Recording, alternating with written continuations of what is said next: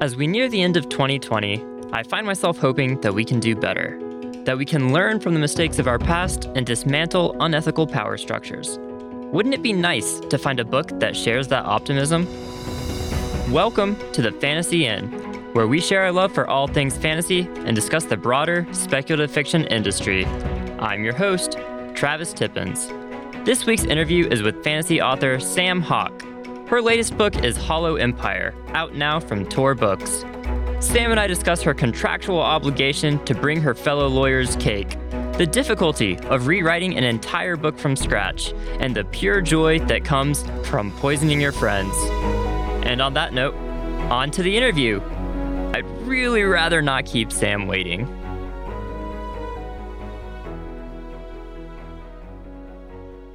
Welcome to the Fantasy Inn, Sam. I'm pretty sure you were one of the very first authors that I reached out to about coming on the podcast, and it's only taken, you know, 14 or so months to finally make this happen. So I'm so glad that we're finally able to have this chat. Me too. I've been sitting anxiously waiting for 14 straight months to be on the podcast. well, that's that's quite unfortunate, but it does look like behind you you have quite a few books there to keep you occupied. So hopefully that wasn't too bad. There are always enough books to keep me occupied. No, seriously, thank you for having me. It's great to be here. looking forward to it. Yeah, absolutely. Well, I guess to start things off, uh, one question kind of just when I was reading up on you, apparently you're kind of friends with Robin Hobb, which sounds absolutely amazing. So, how did that happen? that is like the coolest thing about me. Robin Hobb's SFF.net old like internet group was just like this really old school, you know, like forum on the internet that I joined back, I guess, when I first got the internet. And Robin was really active there. So there were, you know, a, a couple of dozen of us um, for years who were just on this news group just writing. And Robin was very active. And if you, you know, were chatting about random things on there, she would often pop in and, and um, have conversations. But I'm very shy and I didn't used to post an awful lot, but I lurked solidly for, for you know, like a decade on this site. But one thing Robin is really great with is that um, for that whole group of people, whenever she was coming to do a signing or a convention or something in in that the in a particular country, she'd always put a note out on the news group saying, "Hey, I'm going to be in Australia. Anyone want to meet up?" So one time she came to Sydney for a convention, and a bunch of us who were in Australia from the news group all kind of converged on Sydney and came down to go to the convention and meet Robin. Uh, and she had breakfast with us, which was you know, conservatively, the coolest thing that had ever happened to me at the time. um, um, so that was amazing. And she came down, and we basically we like we hit it off in person. Then we um, stayed in contact by email and the news group and stuff. And then she came back a few years later and actually came to my hometown in Canberra. And my sisters and I took her out for dinner, which you know trumped the breakfast as the the new coolest thing that I'd ever done. Although I do remember um, trying to choose a restaurant to take like your all time favorite author to when she's coming to town. And I asked her what sort of food she liked. And she's like, oh, just something relaxed and casual. And so the building that my sister worked in at the time, uh, which was this, it's a really, really beautiful building. It's, uh, it's got this incredible staircase in the foyer, which is everything's built out of sort of reclaimed wood uh, from like old basketball courts and kind of random things. But it has these these beautiful hanging sort of loose be- beams of wood hanging suspended from the roof at different heights. And so you stand on that, and it's just this incredible view. Anyway, it's a beautiful building, um, and they have a restaurant that my sister and I had had kind of lunch and breakfast in several times, and it had always been really good food, and it's a beautiful spot. And so we thought, oh, we'll take Robin there for dinner. And then it, it turned out we got there and we're looking at the menu and you know she'd asked for something sort of simple and relaxed and casual and we were looking at this menu and oh no. turns out at dinner it's way way fancier than at breakfast or lunch and it was like the world's most pretentious menu and the waiters would come over and be like no we don't have a strict menu you know? We we do more like bar food and shared plates. And I just remember like looking, Robin's looking at the menu and she's like, Oh, what is what is that? I don't I don't know what that is. I don't know what that is. I don't know what that is. And I was just thinking, oh God, we have chosen the worst and most pretentious thing to take her to. This is the opposite of what I wanted. And so there was like this huge, horrible, awkward panic at the start. But then, as it turned out, despite the pretentious beginning, the food was incredible and we loved everything we had and it was really fun. It just it just seemed like a really intimidating thing to be like, oh, I've taken you somewhere with random people and now you're going to have to share food with them. And anyway, um, so, so that started badly, but but ended up going really well. Um, and yeah, so we basically um, just just stayed friends from there. Um, and we stayed in contact over email and sent each other things um, from you know our various hometowns, uh, and then when I went to Helsinki Worldcon in, um, uh, I guess it was 2017, 2017, um, we stayed at the same hotel um, so we could hang out and have breakfast together in the mornings and, and stuff. And yeah, I just basically, I, I don't really know how this happened. Uh, and I feel incredibly lucky because not only is she, in my opinion, the greatest modern fantasy writer, she's just just the nicest person. she's just so so kind and so interesting, and um, has just been an amazing source of support as I've been sort of doubling my toes in the industry. So yeah, it's the answer is it's extremely amazing to be friends with Robin Hobb, uh, and I'm very very grateful. And I frequently um, sort of pinch myself about how that managed to happen. if my 15 year old self could know that I was going to um, be able to eat meals with Robin um, and you know, send her random chocolates from from home and get to read ch- deleted chapters from books and stuff, then I think I might just die. Oh, I'm so jealous. But yeah, I mean that's that's so cool because I know in uh, science fiction and fantasy, a lot of like these friendships and groups are all online and remote, and it's so rare to actually get to meet people in person. So that alone is wonderful. Uh, I mean, even more so in a year like 2020 when everything is remote and online. That's right. Yeah, and I really wonder how much it's going to affect everything going forward, like how you um, sort of make those organic um, connections at conventions and things. I mean, to some extent, being in Australia, um, you miss out on a lot of that anyway. Like most of the big cons are in the northern hemisphere, and I mean, I, have been to two. I went to Helsinki and to Dublin World Cons, um, but it's a big deal. Like it's a huge, it's a huge cost and it's a huge time investment. Um, and you know, I've got little kids and um, a husband who you know has a job and stuff, so it's quite hard to abandon abandon them all for a few weeks um, to get over there. And just you know, the trip is very very long. We got delayed on the way to Dublin and ended up taking 38 hours or something to oh. get from here to there. Yeah, it was it was not good. I, I was sitting on the, the last leg of that trip where we were like on a bus at midnight with my sister heading to Cork and just thinking, I'm not going to be able to do this again. I think I don't think I can come to Europe again. This is too much. But yeah, so I think we miss out a bit on that kind of way that people make connections, um, especially early in your career when if you're in America, you can kind of realistically go to a bunch of conventions and meet people and, and make friends in person. Whereas here, you know, we get a, a handful of conventions in Australia, but they're um, you know, they're smaller things. You can't be going you can't be going several times a year to things in a way, having all of these online um, conventions makes it easier for people in the southern hemisphere to participate. But a lot of it, I just think you were just kind of missing that in person bumping into people and just sort of randomly sitting down at the bar or, or having a cup of tea with someone because you ran into them in a line or whatever. You do miss a bit of that. And I wonder whether that's going to affect how people connect in the future because I suspect a lot of these um, cons won't survive as they as they were anyway. Yeah. Well, I guess on a slightly happier note than that, because um, I am also wondering how the future is going to play out. Um, but just like, I guess to take things back, like way, way back to the beginning. So, how did you first fall in love with fantasy? Oh, look, I don't remember ever not being in love with fantasy, to be perfectly honest.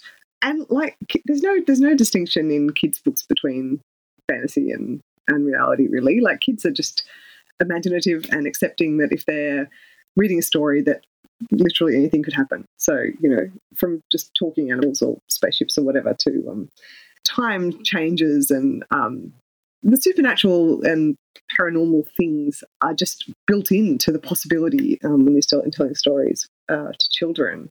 And, you know, as you get through the age groups, there's sort of a point at which I think you're expected to stop loving dragons, and I just didn't stop. There's so much to um, love about so, them.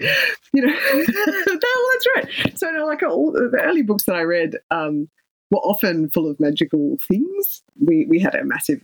I don't know if Enid Blyton is as popular in um, America as she is in the UK and Australia, but we had zillions of Enid Blyton stories, and many of them are are kind of magical in nature. You know, the faraway tree and the wishing chair, and all those sort of things. And you know, I, I always kind of gravitated to the remarkable and um, to the magical um, as a kid, and plenty of the stories that I was really obsessed with. Uh, even as I went through primary school, were often things that had, even if they weren't sort of, um, you know, full on secondary world fantasies, they they were often they often had a fantastic element. Um, so a few of the stories that I, I love the best, there are a couple that were about people with magical, you know, supernatural powers and the kind of struggles that they had in um, in dealing with those powers, uh, or you know they might be there was a time kind of time bendy uh, aspect to when Marnie was there, which was one of my favorite children's books. Um, I must have read that like 50 times uh, when I was a kid. We just really loved it. And I was I was trying to think when when I was thinking about books that I really loved early on. I've never been able to remember all of the names of the books that I just used to borrow repeatedly from the library. So we didn't own a lot of these books, but we used to go to the library every week uh, and um, collect a huge pile of books. There were certain books that my siblings and I would just repeatedly borrow.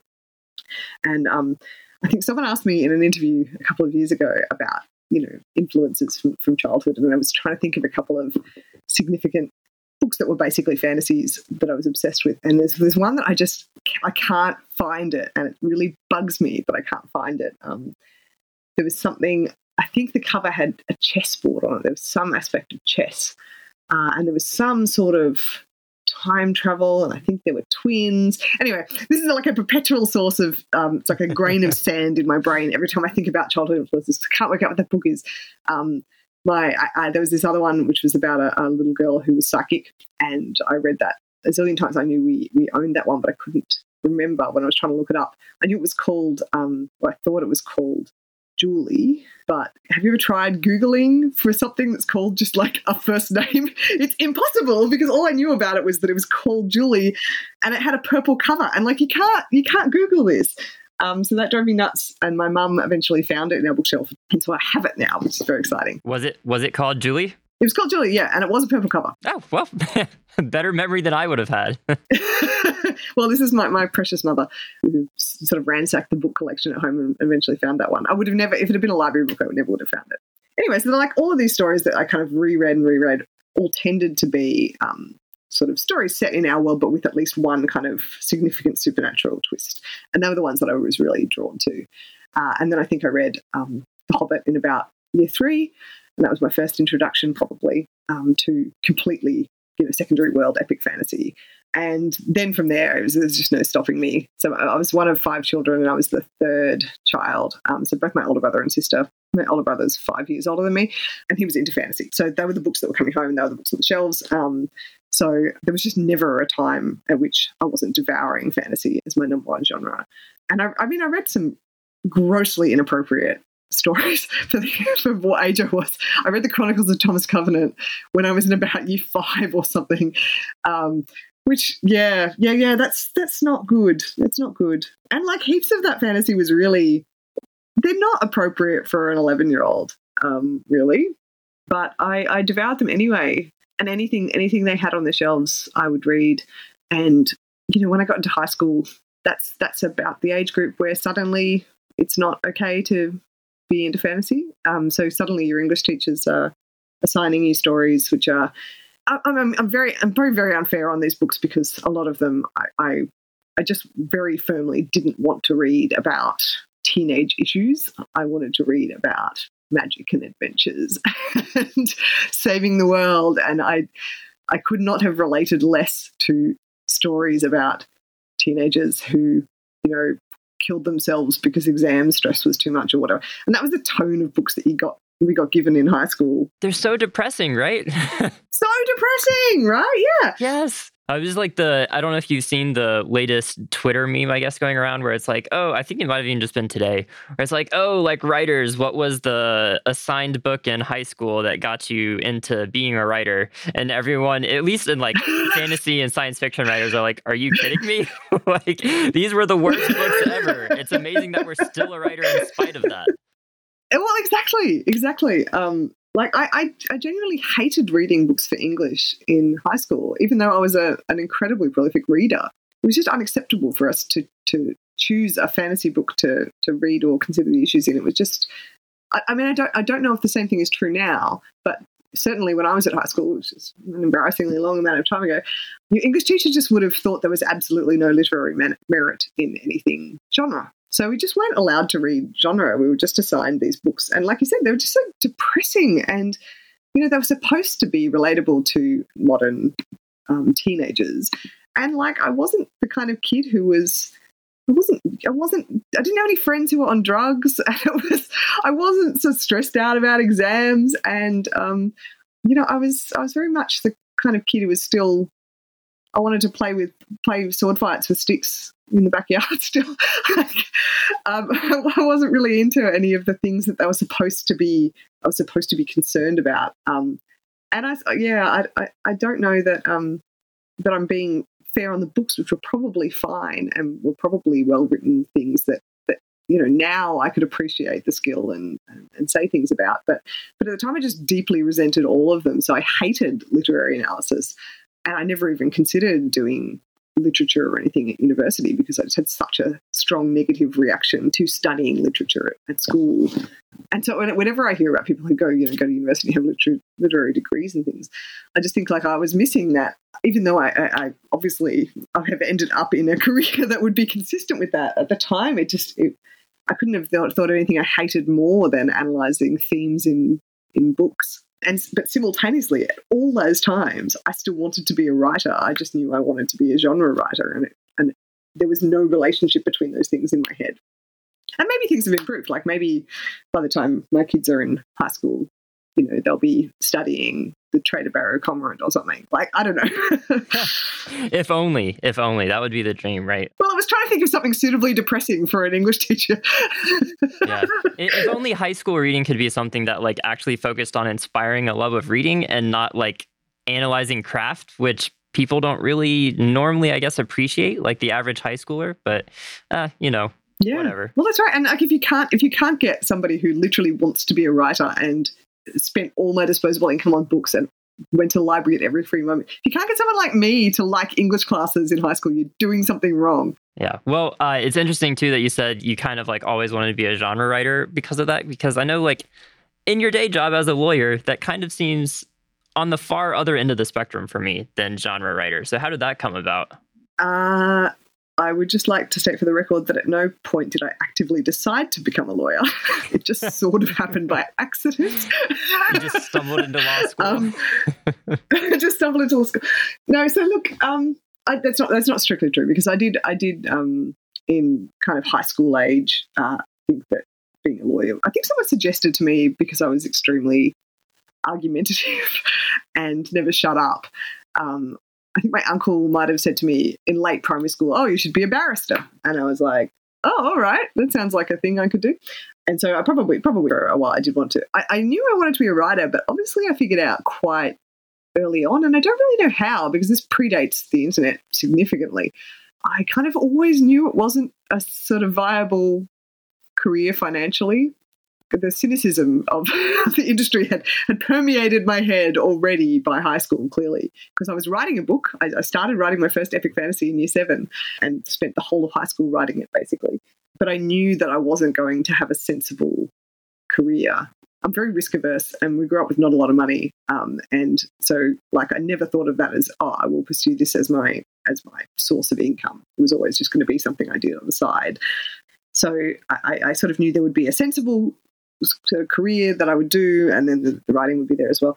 Um, I do remember that, like, I was a bright, I was a bright kid, and um, bright kids tend to do. Um, it's probably the same there. I don't know if it's just, if it's um, true universally, but the kind of the bright kids in my school were expected to do um, the high level maths and sciences and stuff. So that's what I did. Um, I was good at them, and I did them. But I do remember my year ten chemistry teacher writing on an exam paper for me. But I done look, I'd done very well on the exam. But he wrote this comment on the back saying uh, there'd been a question that was a problem style question in the exam that was poorly phrased and, in my view, ambiguous. Uh, and, I, and I had written a whole thing in the in the exam um, saying saying why I thought it was ambiguous and why I thought it was a stupid question or something. Uh, anyway, I did say argumentative, right?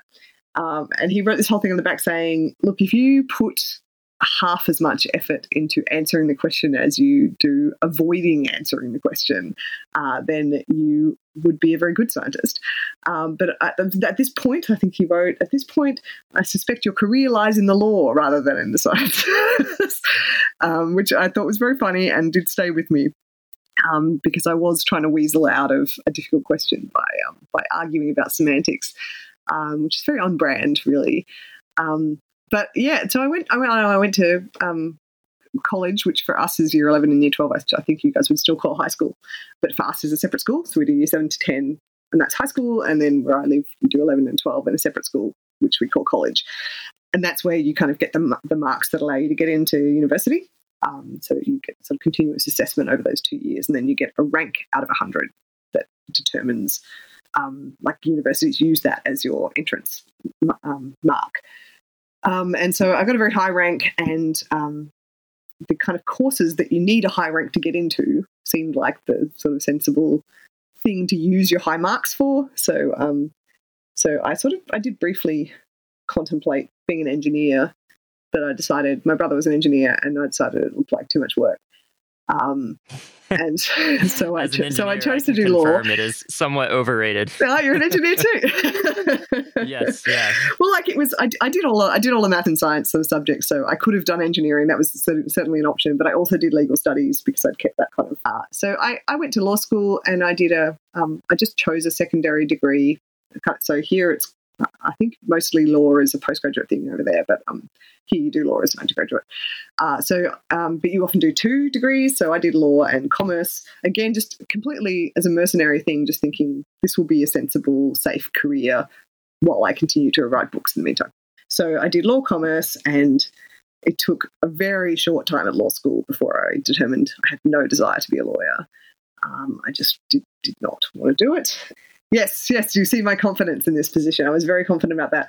Uh, so, given that I was doing commerce as my secondary degree, um, I just was like, oh, well, I guess I'll be an accountant. And so, when we got to the end of uni, so sort of the year before the end of your fifth year, so the sort of start of your fifth year, um, that's when you do all of your applying for jobs for the, following year.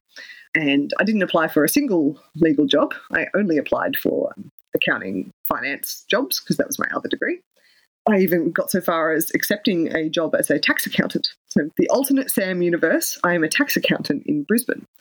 So we, my husband, well, my then boyfriend and now husband and I um, accepted jobs in Brisbane and we're going to move there.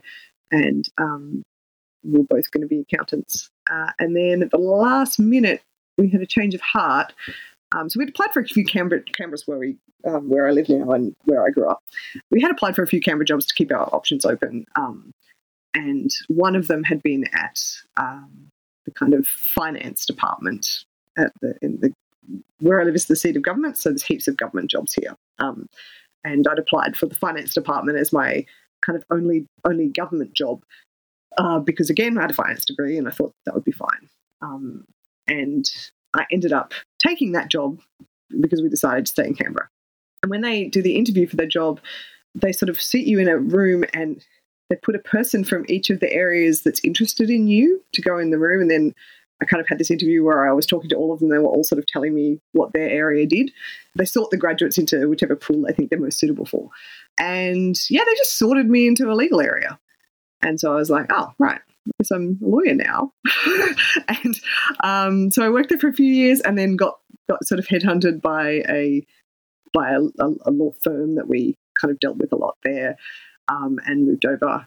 And that was sort of at the point at which I was like, well, I'm going to be a proper proper lawyer, um, and moved across there. And then I never left. So that, that turned out to be, by complete accident, a job that that I never intended to do, but which turned out to be incredibly um, suited to me. So when you think of lawyers, you're thinking of like, you know, court work and um, crime and torts and stuff, uh, which is not all the kind of lawyer that I am. So um, to come back to your original point, uh, it's actually very consistent. What I do in my day job is actually quite consistent with writing because all I do is write legal advice about um, really complicated old statutes. So um, basically, looking at old old language and determining what it means, which means I spend a lot of my time determining the importance of a comma in a particular place or the use of the word shall instead of may or you know that sort of thing. It's it's very much english comprehension. And if i'd known like if i'd known back in law school that there was a job where i would just sit in an office and try to solve puzzles about what people meant by a particular word then i might have been more keen on being a lawyer. But it's not the kind of job that you really think about existing. Um, it just turned out by coincidence to be the kind of job that i'm very good at and that I enjoy and which doesn't have any of the the aspects of being a lawyer really that I that I wasn't interested in. Um, so there's no there's no public speaking, there's no there's no court work, there's no being involved in business or any of that. Um, it's it's entirely just solving word problems really, and I like it. I'm good at it, and it's the only thing that's bad about doing that and being a fiction writer at the same time is that I, I do spend an absurd amount of time just sitting in front of a computer, which is ultimately not great for your health. But um, yeah, it was a very long, rambling answer. But yeah, sorry. I did warn you I was going to ramble. Sorry. Oh no, rambling is always welcome. And I guess as someone who like is both a lawyer and a writer, and you say they have that overlap, have those like two halves of your lives ever collided unexpectedly before? Um, I, look, I tried very hard to keep them separate. It's quite difficult because the city I live in is small, right? So if you know people from one world, you're going to know them from another. But so, like my in my day in my day job, I always had the sense that um, it was not my colleagues were not the kind of people who'd be reading fantasy. And when I first started there, I have such a strong memory of feeling of feeling like I liked lowbrow things compared to everybody else. Um, so we have this. Um, to give you a bit of background, the, the office that I work in, we have a very strict uh, cake protocol. Right, so this is you get issued with a legal document, legal document, um, we're nerds, clearly, when we start, um, which sets out all of your obligations in relation to the provision of cake, which is critical, critically important to um, to working in our office. So uh, the document is like a contract; it's got clauses and everything, and it sets out your cake day obligations. Um, which are extensive, which means anytime any event of any significance happens to you, you have to bring a cake, basically. Uh, sometimes, uh, if you get a significant cake day event, you have to bring two cakes. Uh, anyway, so when I started, um, one of the reasons why I wanted to work there, like one, it was great appeal to me that my friend who kind of um, got me across had sent me a copy of the cake protocol and said this is this is so suited for you your great love of cake uh, and your great love of dumb legal documents to uh, convey ordinary concepts.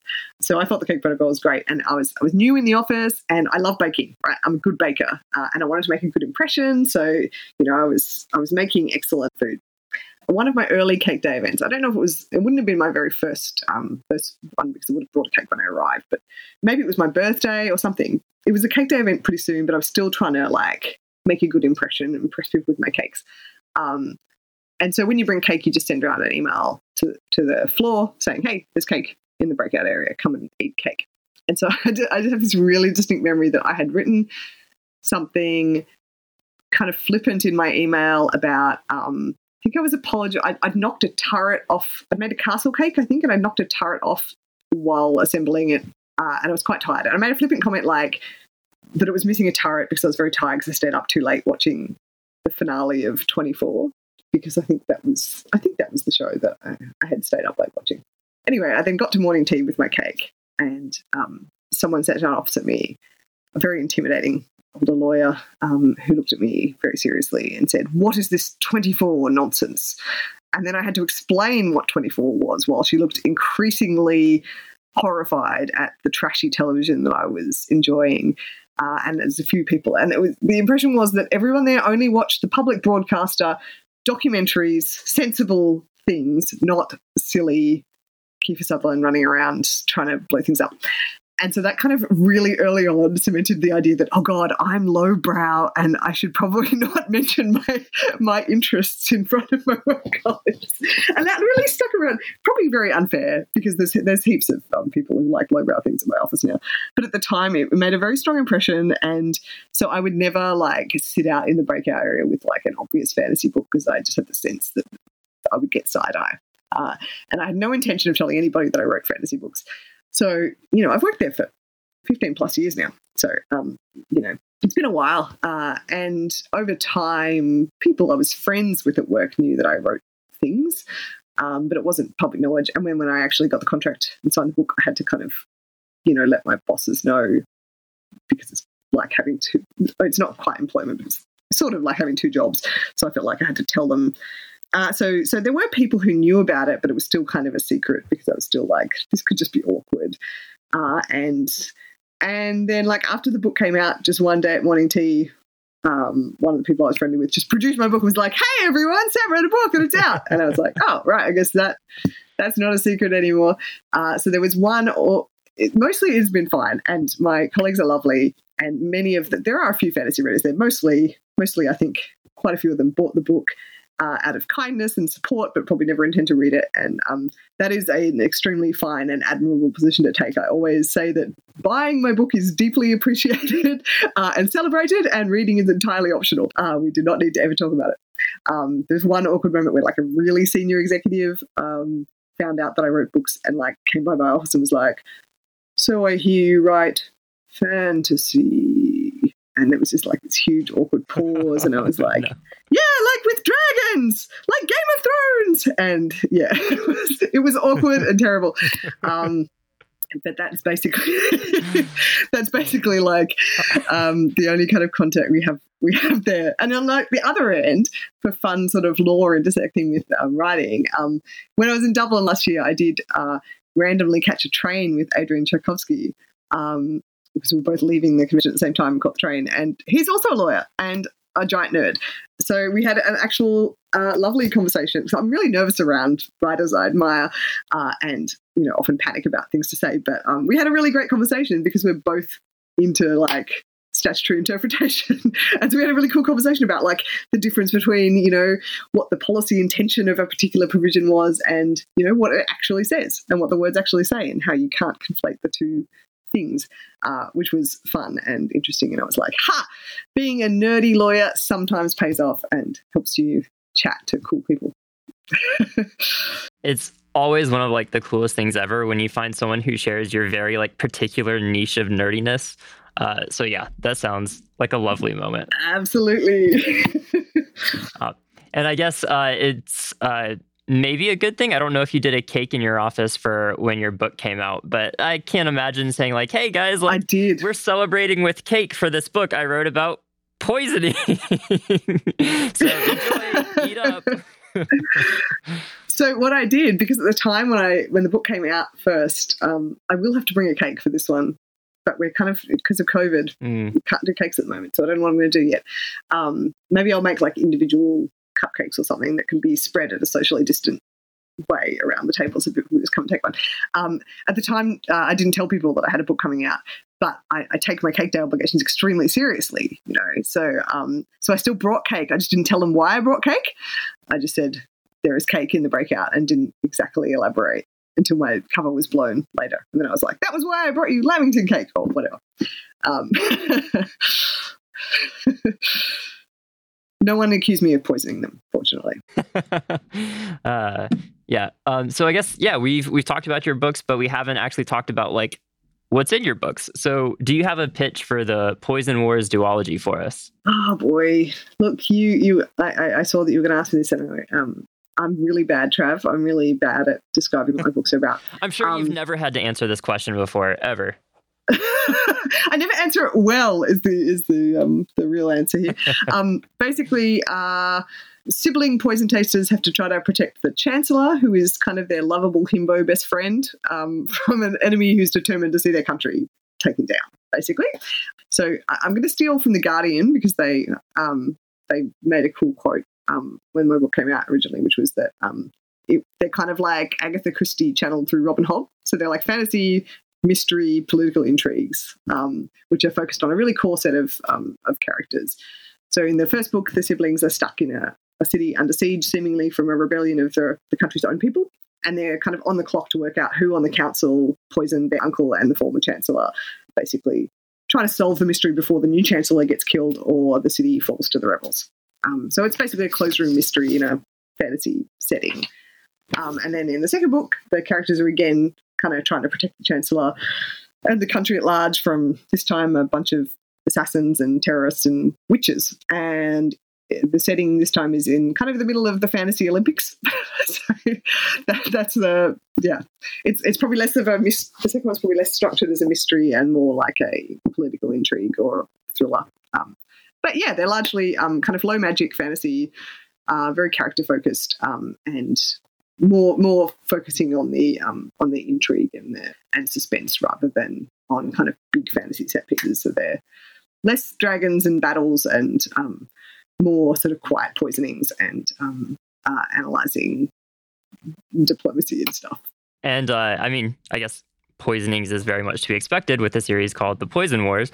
Um, and, and, on that note, one of my favorite parts of City of Lies, the first book, was how like in between every chapter you had like the description of some new fantastical poison, uh, and then the second book was even cooler because it's like some fantastical poisoning. Uh, and I understand you used that to poison quite a few of your friends. So how did that go over? I may have done, yeah. um, they were so fun. They were so fun to do. So yeah, like you said in City, I, I wrote little um, like a little description of a poison and how it would be detected from the perspective of a poison proofer. So, you know, what it smelled like or tasted like or how it felt in your mouth or what it, what how it changed the composition of food so you could identify and so on. Then in the second one, um, I did not want to make up 30 new poisons and I thought that would get a bit old. So instead we have yeah little little historical poisoning notes which are kind of like a, miniature story in each one about about a poisoning that happened some time ago that the proofer wrote about. So some of them are some of them are successful poisonings, some of them are attempted poisonings uh, or accidental poisonings, um, and because each one kind of mentions a proofer and a victim and often you know a perpetrator, um, that involves making up a lot of names of characters who aren't in the story because these are all sort of in the past uh, and Listen, I know I'm a fantasy writer, but I bloody hate making up names. It is the worst. I am bad at it. Um, it's it's not my jam at all. Um, so the idea of like the book's got I don't know thirty chapters or something, uh, and each one mentions at least three people. So you know I'm I'm not making up ninety new names. That's that's not happening.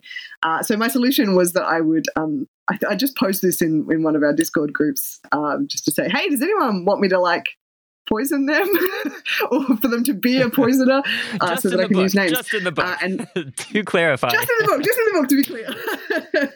um, and it turned out people very much did want me to do that. Um, and um, with great enthusiasm, people said yes.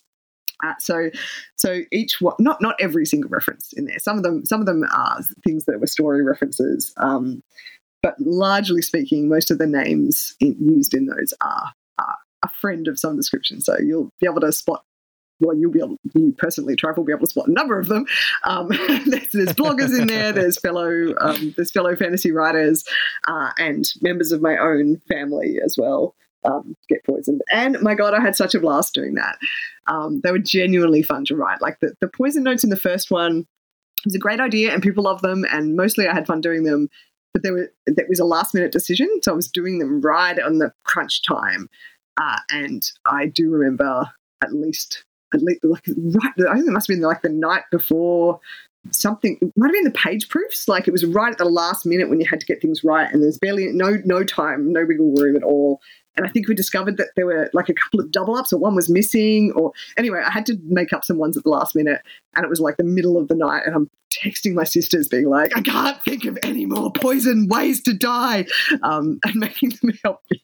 So like there was there was some stresses associated with those, and like if I could go back and some again with the making up nouns, if I could go back and tweak some of them, I would. They weren't necessarily all great. Um, and super annoyingly, a couple of the ones that I wanted to use in the second book. So I tried it. You can't use 30 poisons in the course of one book sensibly. But in the second book, when people got poisoned, I wanted to obviously try to use poisons I'd referenced in the first book. Uh, and it was a source of great frustration to me that the ones that had the symptoms that I wanted had like the dumbest names that I was the most annoyed about. Um, that was very irritating. I was like, did I really call a poison that? Are you kidding me? Um, anyway, uh, so th- these ones, these ones were much more fun. There was much less pressure associated with them, and I just really liked writing them. And the, once I'd started, like once I'd had the idea to chuck people's names in there, that opened the the door for inside jokes. So some of them, some of them are just like I wrote the poisoning and then I later inserted names in. Like the, at least half of them are like that. But there's a number of them in there where I specifically crafted the poisoning for the person who was in it, and that that was hugely entertaining to me. some of them are real stories. Um, if you find in there um, Melissa Caruso uh, and her husband's one uh, is a true story in which she accidentally poisoned her husband by mixing up. Oh um, no. Uh, so yeah, mixing up some sort of cleaning product in a in a jug by the sink or something, and they that, that he drank it, um, thinking it was water um, oh. and got poisoned. He's fine. He's fine. but anyway, okay, so that was that's, like that's important. That's too good a story not to use. yeah, that's too good a story not to use. So um, so that oh. one made it in there, and a couple of them are like that, or like um, yeah, there's a couple of references to internal relationships between people I know. Um, so a couple of your uh, Fantasy Inn colleagues, for example, uh, get poisoned while reading while reading voraciously books that where the ink has a poisonous like it's, it's basically this the smell um, will make you sick. So uh, Sarah and Janya read too many um, romance novels and um, and make, make themselves sick. Brilliant. Yet another argument in favor of ebooks. yeah. Anyway, so they were a blast. They were an absolute blast, um, and I hope I hope readers have fun spotting spotting names in there. Um, but aside from the couple of stories where people specifically told me that they um, had had a poisoning experience that I included. They are all very fictional, and I wish no harm on any of my loved ones. I am showing I'm showing my love for them through poisoning. yes, as as everyone does, right? Absolutely, it's a totally cool and normal thing to do, right? Yep. Uh, well, uh, another thing that kind of, uh, in addition to the poisoning, that kind of makes your writing stand out to me is that you feature characters that deal with disability and mental illness. So, why do you think this type of representation is so important in stories? Uh, well, look, representation is obviously incredibly important um, because people people want to see themselves reflected in fiction, and we're getting better at doing this. Um, but there are still a few kind of areas where I think we could be doing a lot more. Mental health and chronic illness, in particular, um, are such a part of the modern human condition, and they're so common in real life. Like you absolutely know people who are have chronic conditions, and you absolutely know people who struggle with mental health. I think in, in Australia, it's something like one in five people have a mental health condition, um, and a chronic condition. It's, it's even more common, I think. These are things that kind of get, you know, you see you see this a little bit in um, in fantasy, but the kind of disabilities and stuff that get referenced tend to be things that are not really super significant They're like they're sort of surface level things. So you know, people have like a scar, which is a little bit sexy, or like a limp, or um, you know, you do see a bit of you do see a bit of PTSD sort of dealt with in fantasy, which is good, a bit of depression, but not to the kind of level that um, that I really would like to see it as a, as a reflection of the real world, basically. So, like people with chronic illnesses and disabilities, basically, I just really strongly feel like they should get to be the heroes too, and they shouldn't only be in stories as stories about disability or about mental health. They should just get to be badasses who save the day sometimes, um, and like without diminishing the difficulties that are faced.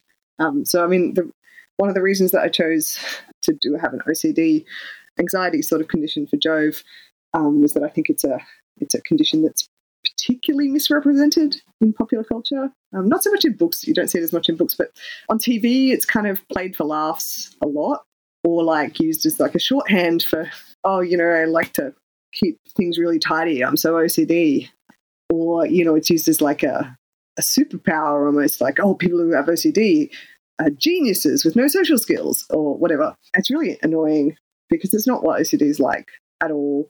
And it's really shitty and difficult. And um, in particular, I wanted to try to um, get some of the kind of internal turmoil that, that Jove has to go through, in particular the um, uh, the intrusive thoughts that OCD sufferers often battle with, whereby you kind of fixate on a a bad thing that could happen. So you imagine a bad thing that could happen, and then you can't stop thinking over and over about the bad thing and how it could happen. Um, and then It's kind of like a spiral whereby you you think that by thinking about the bad thing, that must mean that you want the bad thing to happen and you're a bad person. And if you don't do these specific things to try to address that risk, you know, the bad thing will definitely happen.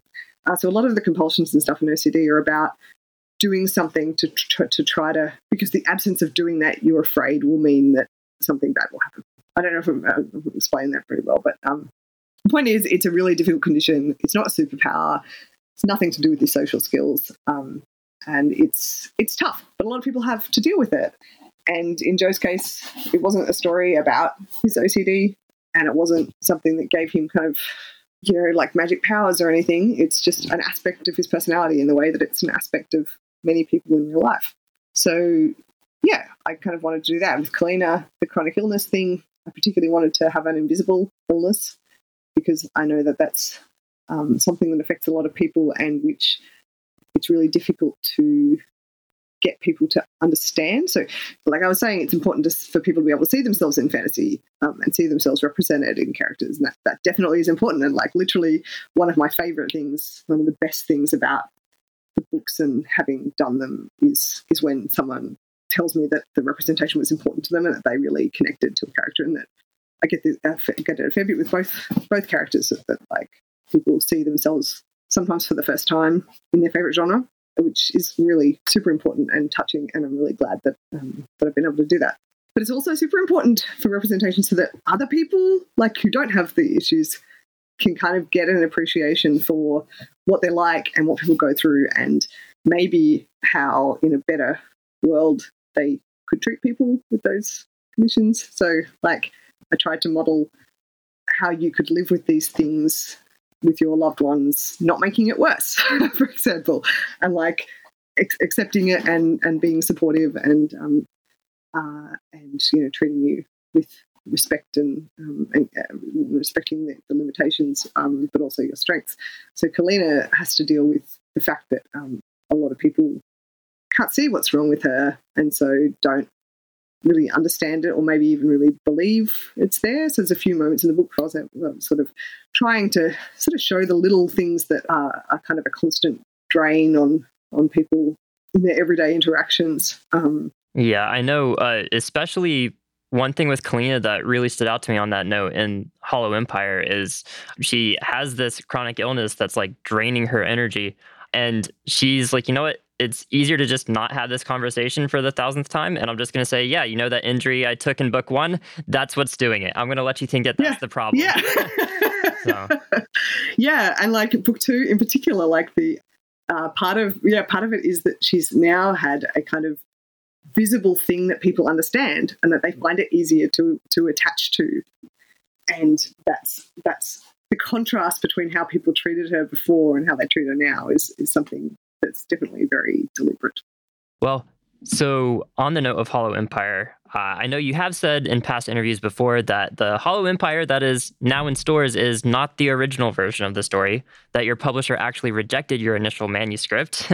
so, how do you push through something like that? How did you overcome such a significant challenge? Uh, well, Travis, first I cried. I, I, think that's the only human response to that. um, yeah. So, look, it was quite a process. And my hope is that having gone through this once, this will be a story of the worst redrafting I've ever had to do that I tell people in the future um, with amusement and perspective. At the time, it was very traumatic. So, um, I had written the first draft of the manuscript I wrote was too long. Like I was aware that it was too long, but I mean like outrageously too long, as in it was three hundred thousand words. You know, massive chunk of a book. Which yeah, I mean I, I tend to write long anyway, and um, with City I had you know unlimited time and I had outlined everything scene by scene, so I had like a really tight grip on the structure. Um, but with Hollow Empire, you know, it wasn't City wasn't written as a as a series. It was written as a standalone, and then I kind of had to make modifications to make it so that it would work as a series. Um, so the second one didn't have anywhere near the level of planning the first one had. A lot of it I was just kind of on the fly, going as I went, which means uh, my, tendency is to overwrite. So I wrote it too long. Anyway, so the first draft was 300,000 words, and then I spent a very traumatic summer cutting out, you know, like more than a third of that book. Like a normal human sized book, I cut out of that book which was not easy. Like cutting out a hundred plus thousand words or something um, is is tough. You know, you um, it's it's a big job, um, and so having completed that and then having the manuscript rejected was not fun. I think it's fair to say. Um, yeah, because it just it had just been it had been so hard to do, and I was so proud of myself for doing it and getting it down, and I was really happy with how it how it had come out. I thought I'd done such an aces job cutting out the you know third of the book.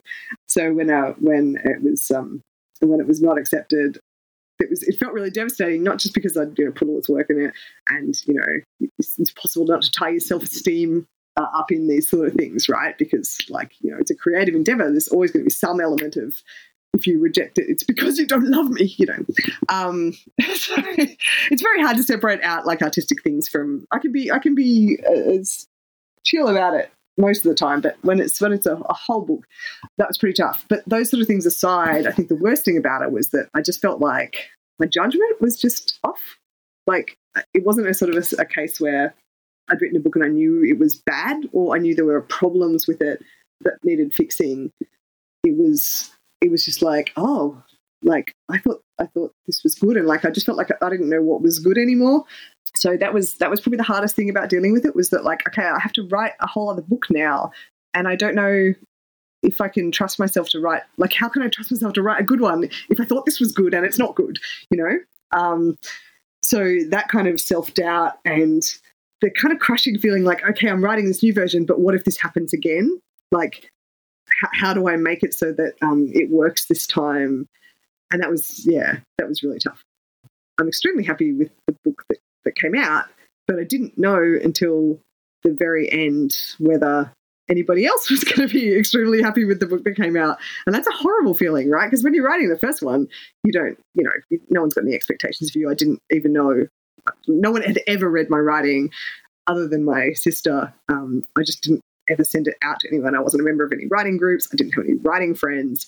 I was just very solo when I was originally writing that book. And um, so there's no kind of pressure. Or you're not really worried at that stage when you're writing it. Whereas with this one, it was just like every second that you're committing to the project, you're just like, I, I don't know. I don't know. Are they going to like it? And even even after sort of got sign off at the publisher and was all going through, uh, and you know, trusted beta readers and friends had read it and they loved it, and I was like, but what if? Like, there's just that part of my brain I couldn't sh- shut off that was like, what if it's still shit? Like, maybe people are going to hate it um, because I really, like, it really took a knock to my confidence to um, to have done it so wrong the first time, I guess. Um, so, like, every time, you know, it's, it's only been out for a day in America, um, but you know, people had earlier copies, and um, so far, touchwood, people really like it and it's my god i cannot i cannot express how much of a relief it is um, and a restoration of my sort of sense of judgment. Because yeah every time every time someone has said that they liked it and a lot of people have said that they liked it better than the first one i'm just like thank god. Um, yeah. So hopefully i will never repeat this experience again and i will only write things that people like first time from now on and i will also try very hard not to write half a million words that I then have to produce into, um, you know, one single book. Because, you know, a normal human would have written five books in that time, not one. Yeah, that's that's that's a lot of words. You know, this is the whole like questionable saying in general. That's like you know, write a million words before like you learn how to write. But this is like no, that's like yeah. halfway there on just the one book. just the one book, exactly. but you know, he's he's done. He's done, and he's out there. Exactly. Yes, it's out in the world now. Uh, it's fantastic. Go get it. Uh, actually, on the shelf, not too far away from Robin Hobb now. Uh, Hobb Hawke, not too much of a difference there. Oh yeah, yeah, it's true. I do get very excited seeing it near.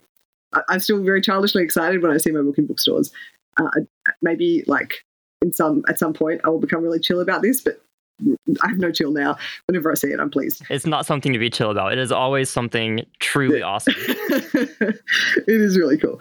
Uh, and um, now, like my favorite thing in bookstores, like obviously I always love bookstores anyway, but my favorite thing in bookstores now is like standing there and like being like, friend, friend, friend, book I want to read, book I like. Like it just feels like you're standing in like a group of your um, you need to know that your circle just expand every every you know year in the industry. Your circle expands, and you know more and more people, and um, it just makes the the bookstore experience so nice because you just you know you feel warm things not just about the actual content of the books, but the people. So you're like, oh look, I'm you know my my shelf positioning in particular. I saw one yesterday. A friend took a photo. Um, Tam actually took a photo um, of the book, and it was like it was face out on the shelf, and um, Alix Harrow's Once and Future Witches was face out next to it, and Jenn Lyons. Um, uh, wasn't Ruin of Kings, was in the second one, uh, was directly below it, and they were like lined up. And then Kate Elliott's Unconquerable Sun is up diagonally from it. And I'm just like, look at all the friends! Oh, that's so awesome. uh, and it made me very happy. Yeah. These are the small joys. Yes. Uh, the bookstore, I will say, the only like slight downside of having more connections and like lots of friends and like hearing lots of stories from the industry is that now like I'll be walking through a book. Well, okay, not recently because I live in America and bookstores are not the best idea right now. Yeah. But uh, I'll be walking oh, yeah, through sorry. a bookstore with my wife or a friend or something, and they'll pick up a fantasy book and they're like, "Ooh, this looks really good." Then they'll see my face and they'll be like, "What did the author do? What aren't you telling me?"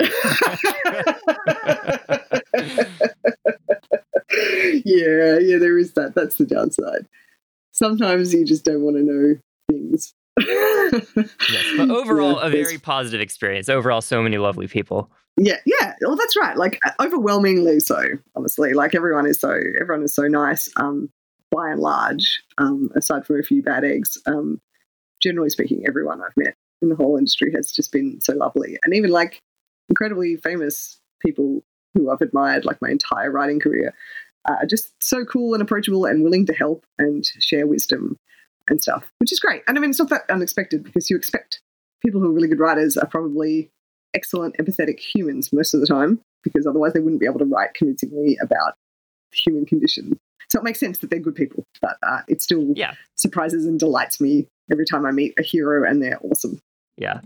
Um, and uh, so, on the note of amazing people, and also on the note of uh, not always trusting your judgment. So, uh, I hear that there's an interesting story behind City of Lies, your first book, winning an Aurealis Award. Oh my god! Yes, yes. I feel so. I will never not feel bad about this.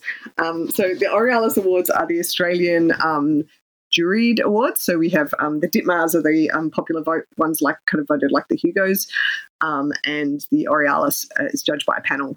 And my book was up for the Aurealis, um, and I was very excited that it was on the shortlist. But at no point did I think that I was going to win an Aurealis it never really occurred to me that, that the books that I was writing would be the kind of books that would win awards. Uh, I guess because I've always had that kind of I'm a lowbrow person, um, and you know I read. um, so I never really thought of it as being a, a thing that would be in um, in my future. Uh, and so I was really excited that I was on the shortlist, but I had no kind of sense of of like, oh, maybe I could win. And so the awards were in Melbourne, um, and you know, you're invited to go if you're on the shortlist, obviously. But I was like, you know, it's expensive and a hassle to fly to Melbourne, and um, you know, my husband and the kids would have to handle everything in my absence. So it's like, I was just like, it's not really worth it to go to an award ceremony for something I'm not going to win. Um, so I didn't go, and then um, my, my very dear friend uh, Devin Madson, uh, whose excellent book We Ride the Storm was also up for an Aurealis. She lives in the vicinity, and so she was attending the ceremony, and she was like, "That's cool. I'll go and I'll accept the prize for you if you win." And I was like, "Sure, thanks. That would be grand."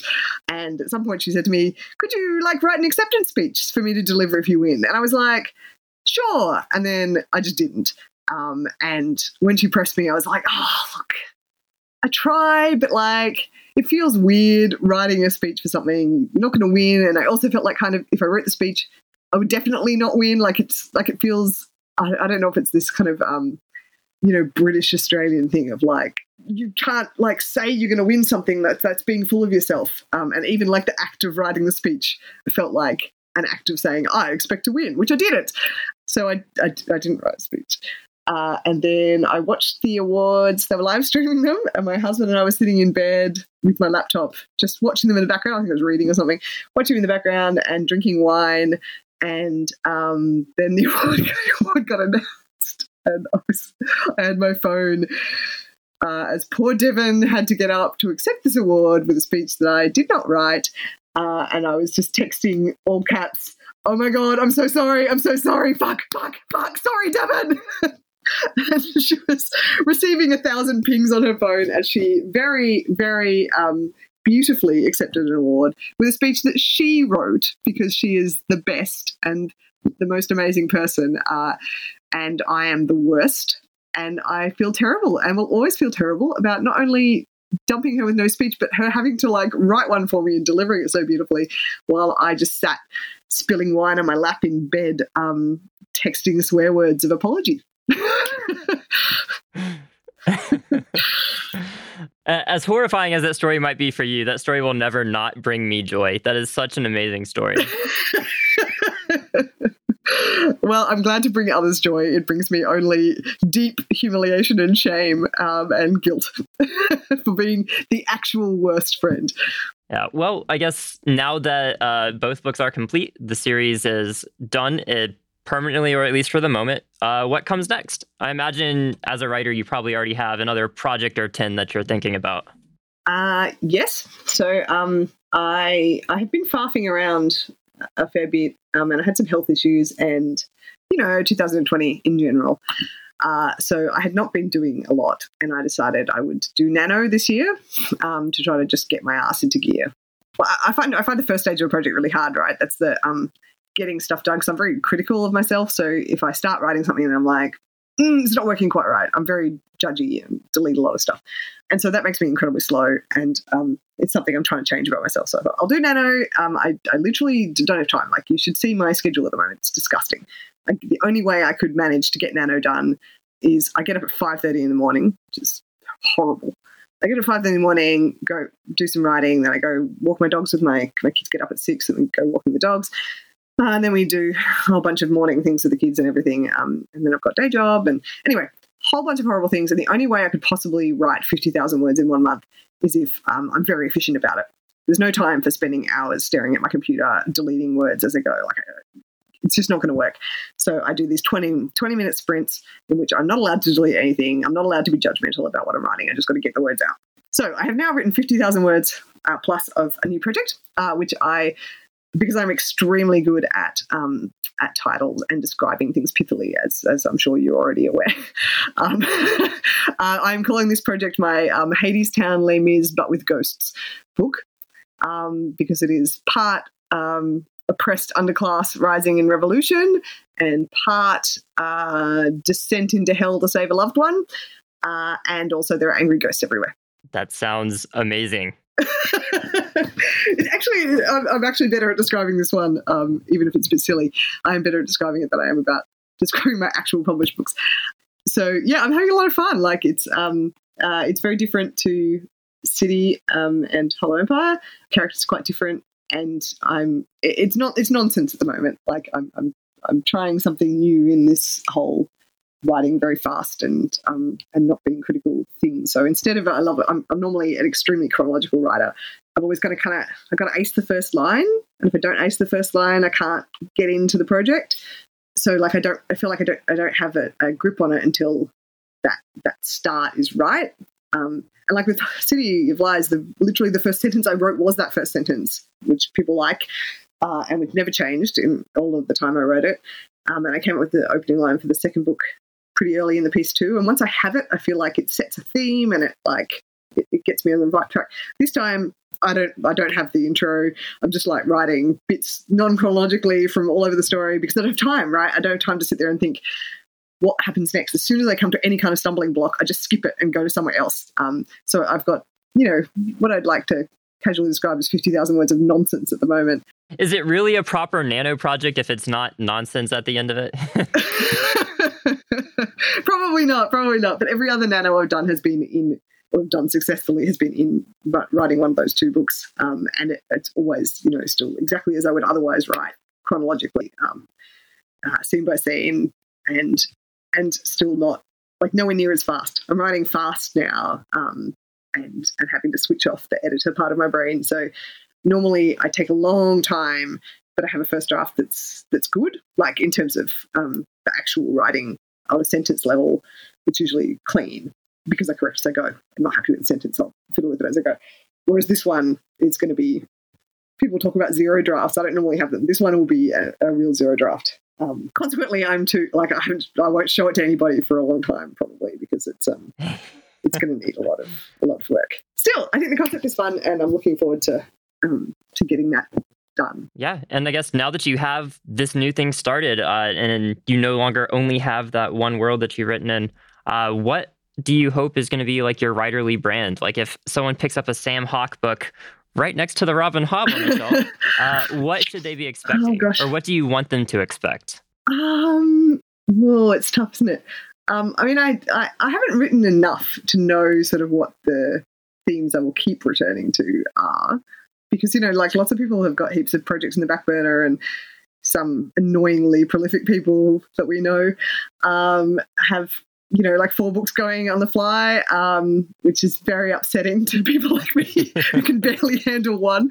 Um, so you know, like I, I don't have I don't have like this backlog of books that I wrote and failed. Like City was the aside from the the, the epic fantasy I wrote in high school, City was the first book I ever wrote. Like it's the only book I ever wrote for publication, and you know it just takes me forever to write one.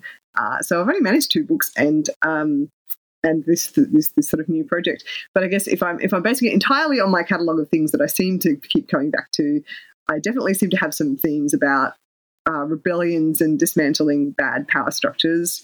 I think I will probably have a brand that leads towards optimism. So, trying to tell stories about how we can do better and um, how we can try to um, learn from the mistakes of the past rather than um, rather than just sort of blowing everything up.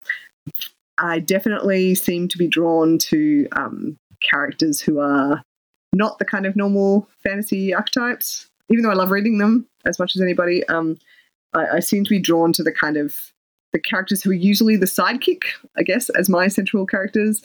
They're often, you know, expressing love through exasperation, uh, and a lot of the time would strongly prefer to just be having a cup of tea rather than solving the world's problems, uh, which probably says something about uh, me. Isn't that relatable though? That's very relatable. it, is, it is very relatable.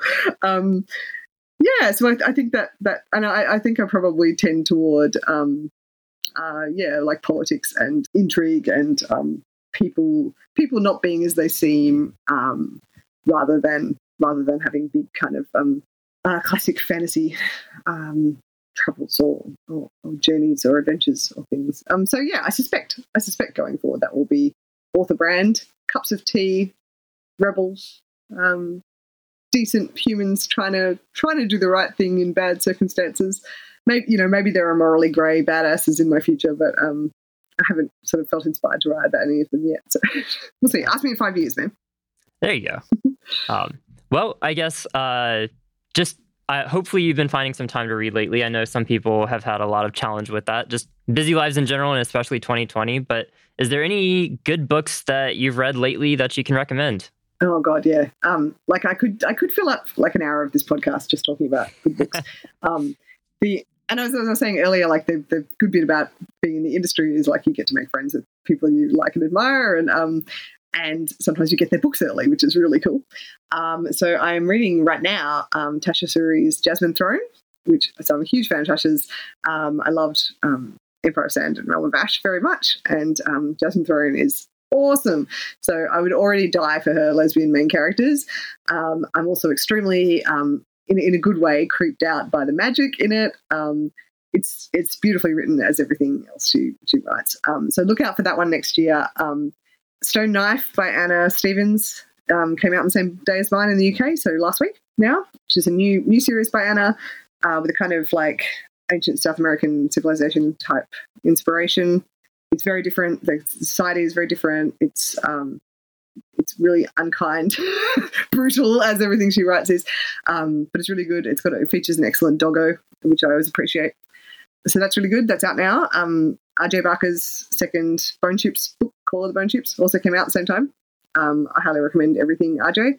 Um, I think particularly if you like if you like my stuff, um, RJ writes with a similar sort of um, feel. I think uh, I'm reading um, when I can when I can sneak it. um, Unconquerable Sun by Kate Elliott. Ah, yes. I, I don't think there's ever been a book which I have known about so far in advance of its publication and been so desperate to, to get my hands on. Uh, like from the first time she en- uh, you know said the sentence, um, you know, gender bent Alexander the Great in space. I knew that I must that I must have this book. so that is spectacular. I mean, Kate Elliott is always amazing. I mean, book pitches don't get really more concise or more amazing than that. Like that. I know, right? She's so good. And before that, you know, she had the um the Court of Fives pitch, which was like um Little Women meets American Ninja Warrior in Greco-Roman Egypt. And I was like, well, that's amazing. so she's really good at pitching her things um, like that. Um, so yeah, that I'm, I'm, I'm not supposed to be reading that because I've got um, I've got arcs that I have to. I, I usually have like an audiobook and the book on my Kindle and a hard copy book at the same time. So that's my hard copy book just been thrown on the Kindle.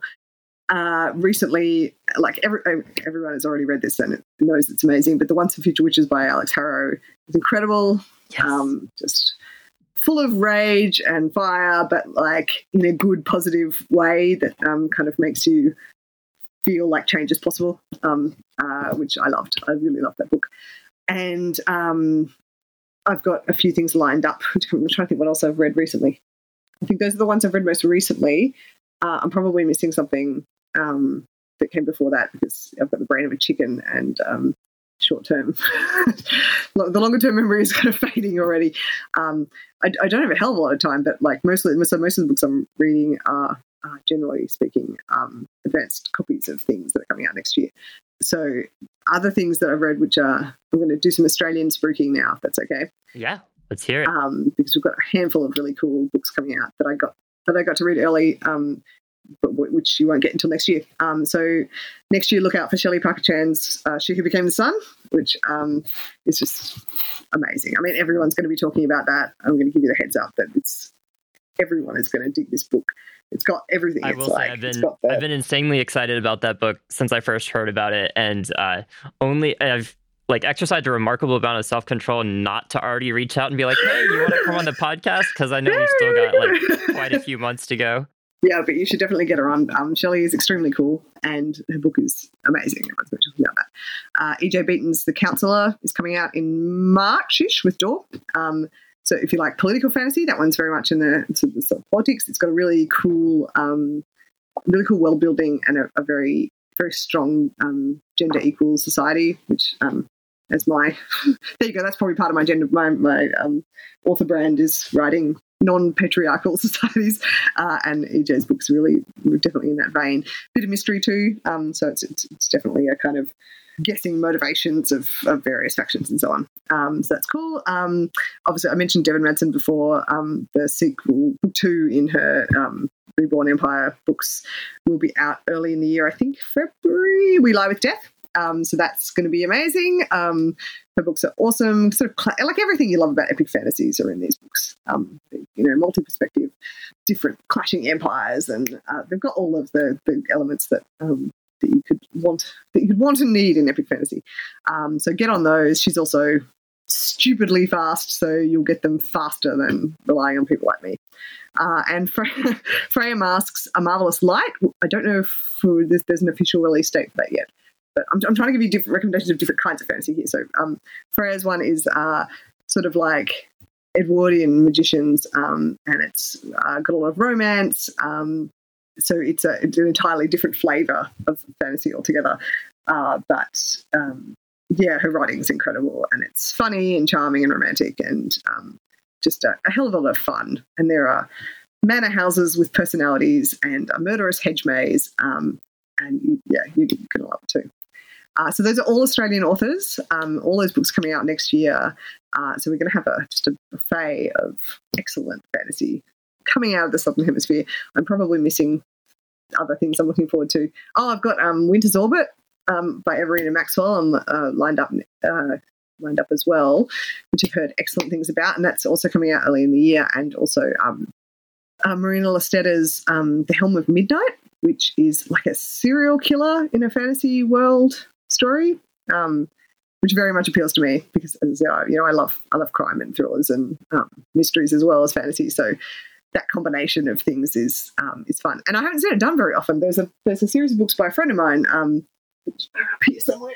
Hold on, if you can see them. Uh, I can't see them in frame, but um, uh, they were a series of, of, of, basically yeah serial killer stories in a in a fantasy world uh, called the Dubric Byerly Mysteries, which starts with Ghosts in the Snow, which came out in the early 2000s. So they're old now and I barely ever hear them talked about, but they're great.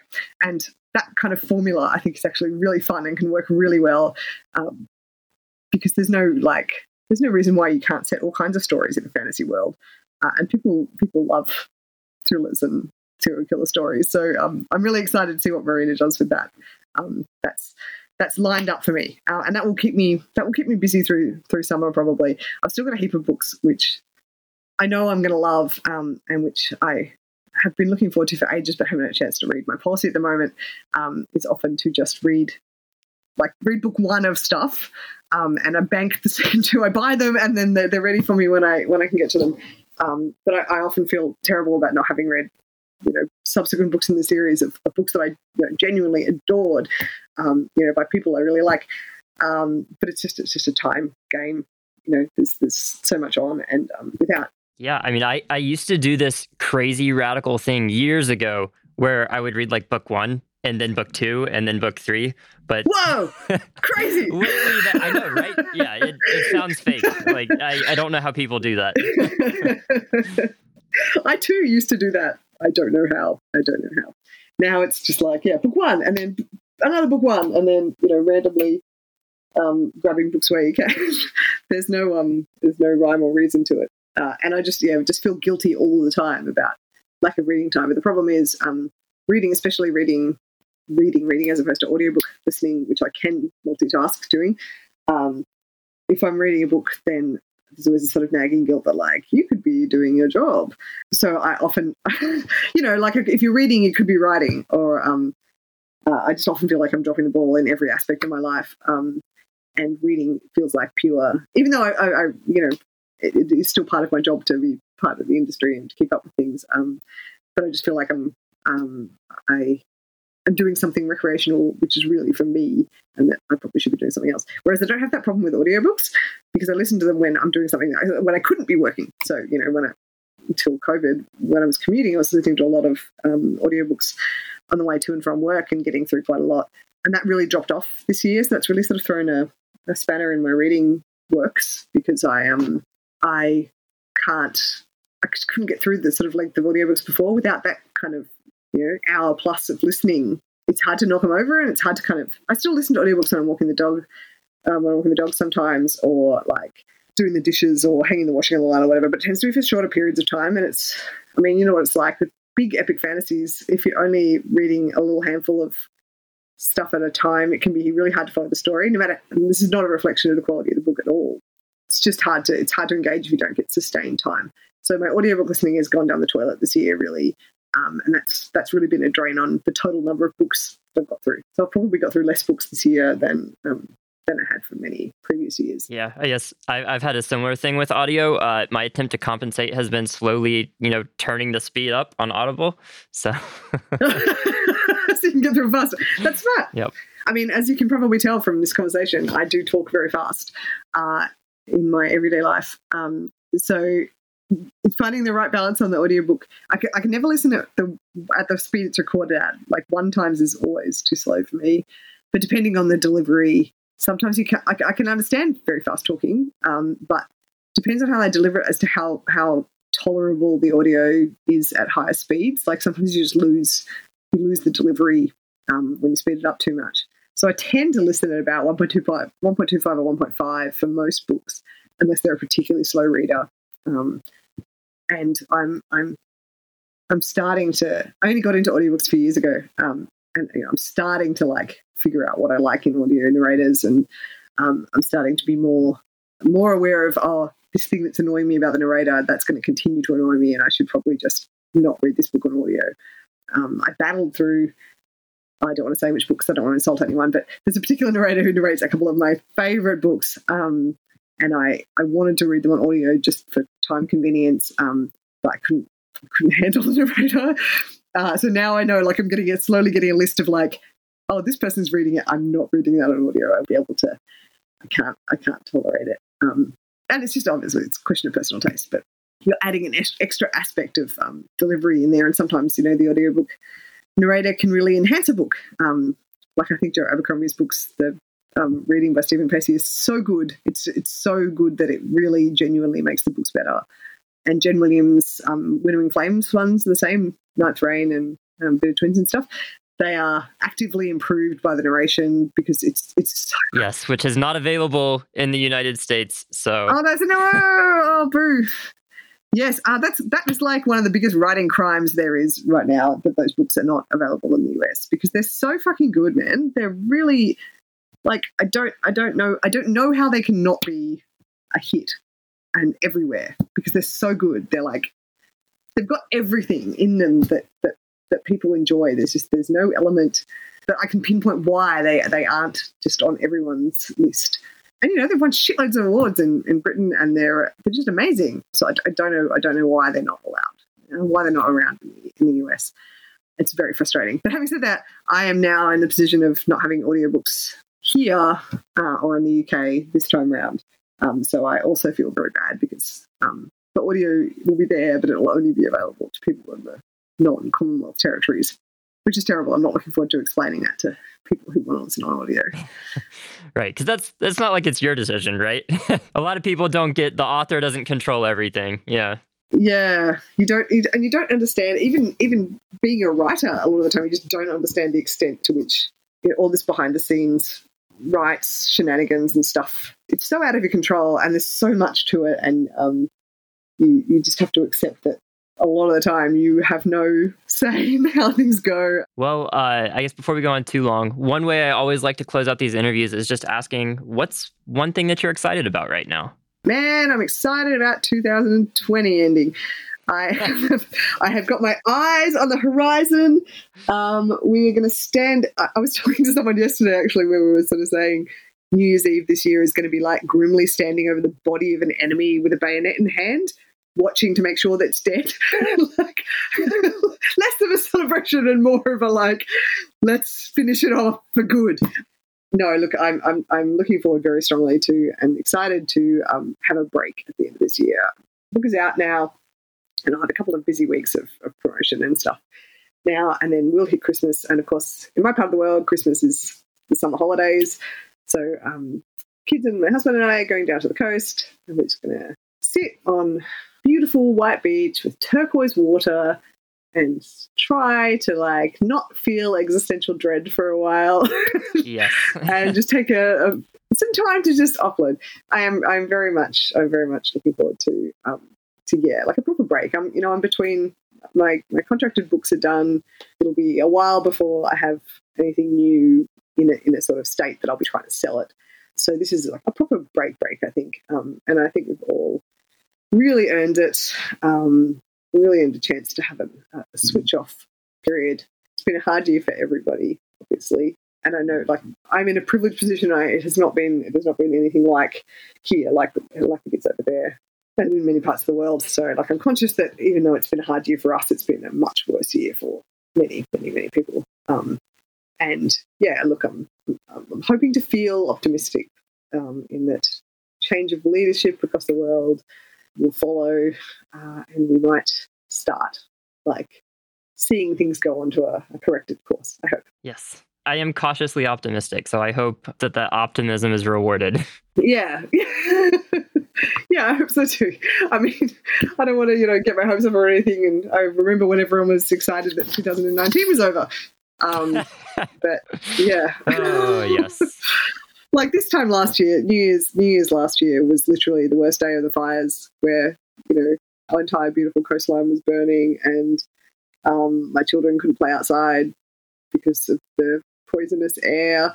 Um, and then we, you know, launched straight from that. By the time we were allowed to go outside to breathe again, um, COVID had hit, and just like you know, one thing after another. Um, and I would very much, very much like to have a break from that and have just like a normal, a normal summer where you know nothing is threatening to kill us at any moment.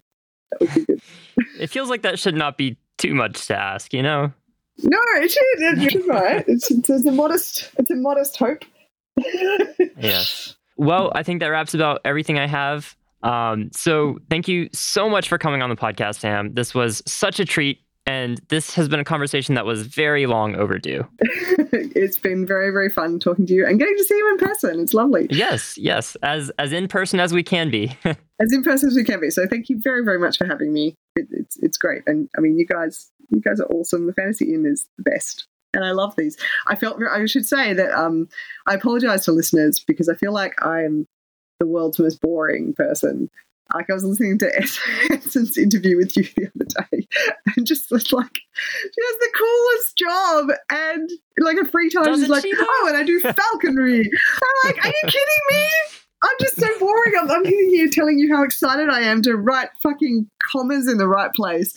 Um, my day is just, you know, ferrying small children around to chess lessons. I, I just feel like the most boring, ordinary person compared to some of these amazing, cool writers who have like excellent day jobs and genre appropriate hobbies. And yeah, I'm just I'm just sitting here saying, oh, well, I like reading and walking my dogs. It's it's not exactly the world's most exciting listening for listeners. So sorry about all of the fast babbly talking and the lack of um, you know making sound effects for Marvel movies in my past.